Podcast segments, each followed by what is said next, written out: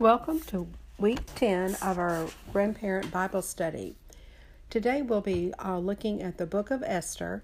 We'll start with chapter 2, verses 5 and 7. There was a certain Jew whose name was Mordecai, the son of Kish, a Benjamite. And Mordecai had brought up Hadassah, that is Esther, his uncle's daughter, for she had neither father nor mother. The young woman was lovely and beautiful.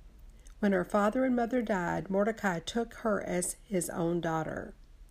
So we're looking, uh, we'll be looking today at Artaxerxes, the grandson of Mordecai, and how being used of God is in unseen ways. So we're first looking at the adopted grandfather Mordecai, the mother Esther, father Xerxes, and the grandson Artaxerxes. You should have an outline before you as you're listening to this podcast labeled Week 10 Artaxerxes, grandson of Mordecai, being used of God in unseen ways.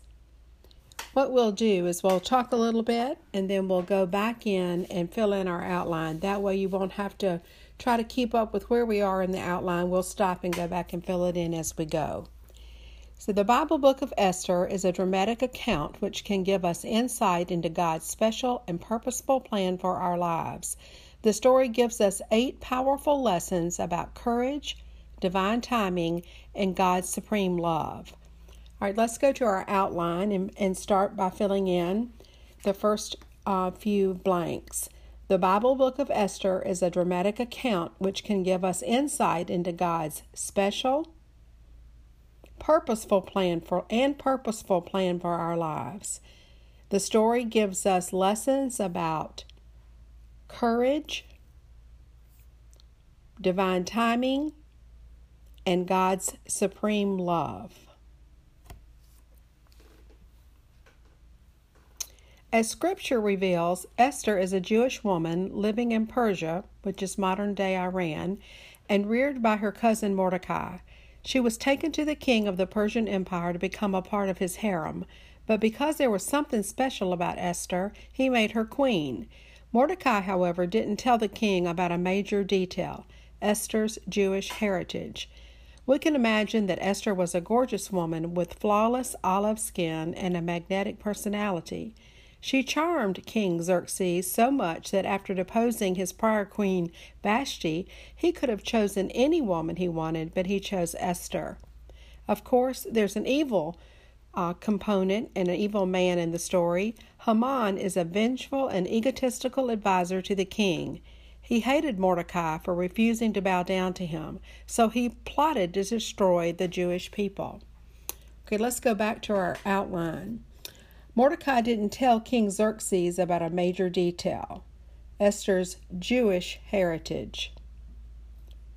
Haman, a vengeful and egotistical adviser to the king, hated Mordecai for refusing to bow down to him, so he plotted to kill the Jewish people. In Esther chapter 3, verse 8, Haman told the king that there is a certain people scattered abroad and dispersed among the peoples in all the provinces of your kingdom, whose customs are different from those of all other people, and who do not obey the king's laws. It is not in the king's best interest to tolerate them. The king gave Haman the authority to handle the fate of the Jewish people in return. Haman announced a government issued an edict of genocide. What could the queen do for her people? The king had not requested her presence in a month. Did his affection for her wane? Was she a powerless partner?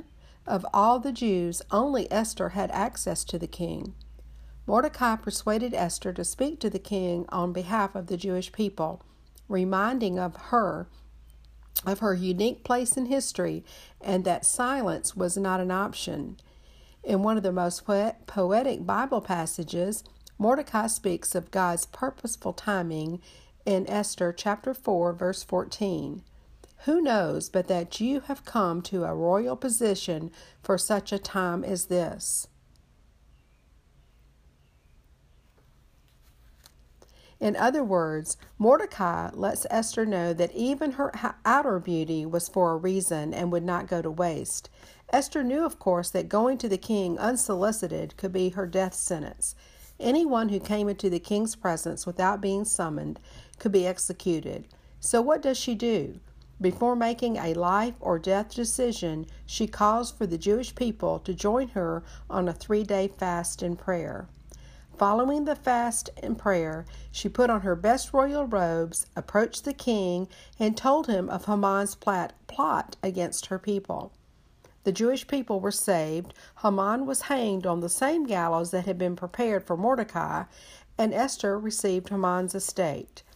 This dramatic unfolding of events moves like a novel and played like a great chess game that shows us at least eight life lessons that we will explore in a few minutes. Okay, let's go back to our outline and fill in a couple of blanks. Of all the Jews, only Esther had access to the king. Anyone that came to the king uninvited could be executed. Before approaching the king, Esther called for the Jewish people to join her for a three day fast and prayer. There is no real proof that Artaxerxes was Esther's son. It makes us wonder why that information is not revealed in secular history or in the Bible. One might assume that the hidden hand of God was at work by it not being clear in secular history if Artaxerxes was the son of Esther and Xerxes.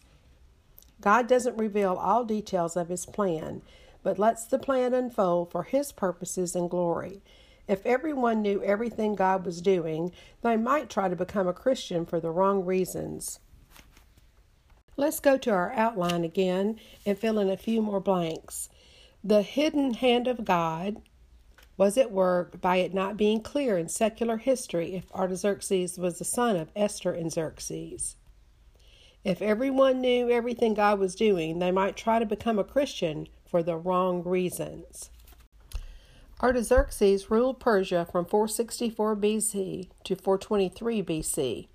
Artaxerxes chose a cupbearer that he knew would be loyal to him because of being a Jewish brother. His cupbearer was Nehemiah. He was a Jewish person that held an influential position. Nehemiah's greatest passion was Jerusalem. We'll talk some more about Nehemiah in a few minutes. Artaxerxes helped rebuild Jerusalem by two things he granted Nehemiah a letter of authority. He gave a letter to Aspa, the keeper of the king's forest, that he must give timber to make beams for the gates. Even though Artaxerxes was not recognized as a Jew, his influence continued to bless the Jewish people throughout the region. When King Artaxerxes gave the command to reestablish the walls of Jerusalem, the prophetic clock started ticking. This is the Daniel 9:25 prophecy that establishes the timeline for when the Messiah will be crucified and then raised from the dead. For those of us that love delving into prophecy, there are two great books, one by Bryant Wright, The Stage is Set, and one by Michael Youssef, the pastor of the Church of the Apostles, and his book is called The Daniel Prophecy. Let's go back and talk a little more about Nehemiah in light of our theme today of God having specific plans for our lives. God put Nehemiah in a very influential place as King Artaxerxes' cupbearer. When God wants to accomplish a work, he always prepares his workers and puts them in the right place at the right time. Okay, let's go back to our outline and fill out a, um, a few more things. Artaxerxes helped rebuild Jerusalem by two things he granted Nehemiah a letter of authority.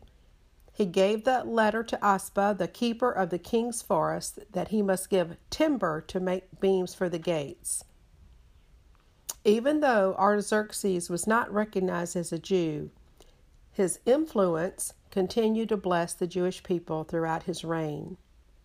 When King Artaxerxes gave the command to reestablish the walls of Jerusalem, the prophetic clock started ticking. The following are attributes of Nehemiah that made him able to accomplish God's plan for his life. On your outline, you have four uh, blanks where you can fill in the four attributes, and we'll go through them one at a time. And as we're going through them, let's think about how the attributes that Nehemiah had that made him able to accomplish God's plan for his life, how are these attributes applicable to our role as pursuing intentional Christian grandparenting, as well as our role today as we are in a different time uh, dealing with the pandemic and how do we stay connected And how do we really accomplish God's plan for our lives during this time? So, the first attribute is Nehemiah cared enough to ask. He wanted to know about Jerusalem and what was happening there. Are we like Nehemiah? Do we want the truth and facts of situations, or would we rather just stay in the dark so we aren't obligated to do something about it? The second is Nehemiah is in Nehemiah chapter 1, verse 4, and it tells us that he cared enough to weep. This was a sign of strength and compassion. When God puts a burden on our hearts like he did Nehemiah, we should try not to escape it because if we do, we may miss out on blessings God has planned for us. Nehemiah begins with great affliction, but before the end of the book, there is great joy. Psalm 35, chapter 30, verse 5 Weeping may endure for a night, but joy cometh in the morning. Our tears water the seeds of providence, God's divine plan and guidance that God has planted in our path, and without our tears, those seeds could never grow and produce fruit. The third attribute for Nehemiah was that Nehemiah cared enough to pray. He was a prayer warrior.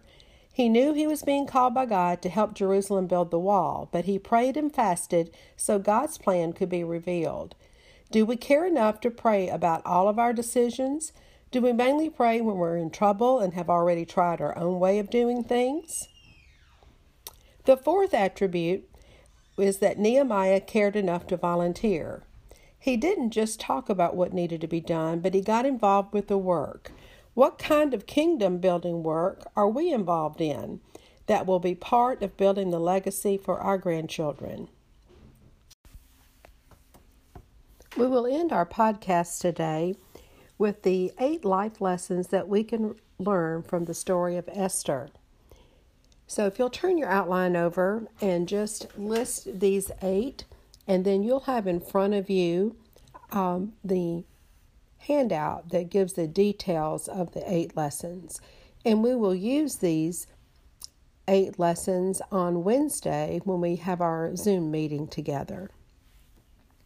Lesson one God has a special plan for our lives. Esther was placed in a royal position not by chance, but for a purpose. Proverbs 16 9. In his heart, a man plans his course, but the Lord determines his steps. God didn't make a mistake where he has us today. Maybe we spend too long in our life trying to figure out where God wants us to be or wishing we were somewhere else, instead of just allowing God to do something with our lives where we are while we're waiting for more to come. Lesson 2 the time to follow God's plan is now. Mordecai nailed it when he said, For if you remain silent at this time, relief and deliverance for the Jews will arise from another place. But you and your father's family will perish. And who knows but that you have come to a royal palace for such a time as this? That's in Esther chapter 4, verse 14. When Esther called the Jews together to fast and pray, they did not know for sure what Esther was supposed to do but they knew God wanted to save their people. There will be times in our lives when we have gathered all the information we can, we have prayed as well as we know how, and we have sought godly counsel. Whatever we are doing is not sinful, but there is something inside of us that's still not sure. We can sleep on it. Esther waited three days, but at some point we just have to muster the courage to move forward. With all the, without all the answers, are we ready to step out and walk by faith? We should try not to be afraid to allow God to determine the outcome. Lesson number three we are given divine moments to alter our circumstances. As believers, we believe there are not such things as accidents or coincidences. God's timing is providential. Esther's divine moment of providence came by accepting her responsibility to go to the king However, Mordecai was clear when he said to Esther that she could be the one who saved the people or not. God will use us only if we are ready, or he will find someone else. Lesson 4 We must stand with courage. I will go the king, even though it's against the law. And if I perish, I perish. That's Esther chapter 4, verse 16.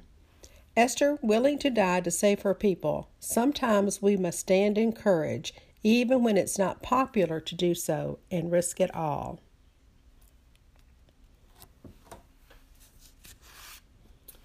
Lesson 5 Fasting and praying brings clarity and hope for deliverance.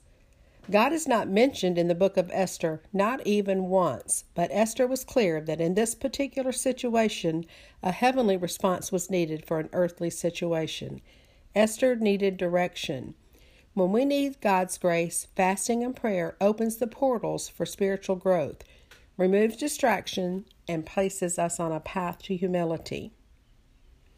Lesson 6 God demands obedience. Esther's obedience saved God's people from genocide. The reality is that Esther didn't know what would happen when she approached the king. She acted in obedience, and by doing so, she saved a nation and received the best. Lesson number seven God uses everything and everybody for his divine purpose. No part of our lives is untouched. God is in control of every aspect, whether we want him to be or not and there is nothing that is subject to him. There is nothing that is not subject to him. Hebrews 2, verse 8. And the best thing we can do for our lives is to search and surrender to his will. Lesson number 8 Trusting in God completely brings great rewards. Esther chapter 8, verse 17. In every province and in every city, Wherever the edict of the king went, there was joy and gladness among the Jews, with feasting and celebrating. And many of the people of other nationalities became Jews because fear of the Jews had seized them. Esther saved a nation. Her obedience saved God's people from destruction. The reward for obedience was even better than expected. Esther went before the king prepared for the worst case scenario, and she got the very best. Many people became followers of God. The people were inspired by the faith of one woman and one man that everything changed in that nation. It will always prove profitable in the long run to obey God. When others see us living in radical obedience, obedience that makes no sense, they'll want some of what we have. The world around us is looking for answers, trying to figure out how to make life work. We may not have all the answers, but we know about a God who does. Had we been able to pursue this activity in class with the eight lessons from Esther, from the story of Esther, we would have had these on puzzle pieces and looked at them one at a time, and then we would have put them together as table groups. And after putting them together, we would have turned the paper over, and on the other side, we would have had a message that was revealed to us. And this is the message God has a perfect plan for us. He never does it all at once, just step by step, because He wants to teach us to walk by faith, not by sight. Thank you for joining this podcast today, and I look forward to us having a group time together on Wednesday as we have our Zoom meeting at our regular scheduled class time at 9:30. Looking forward to meeting with you then. Thank you.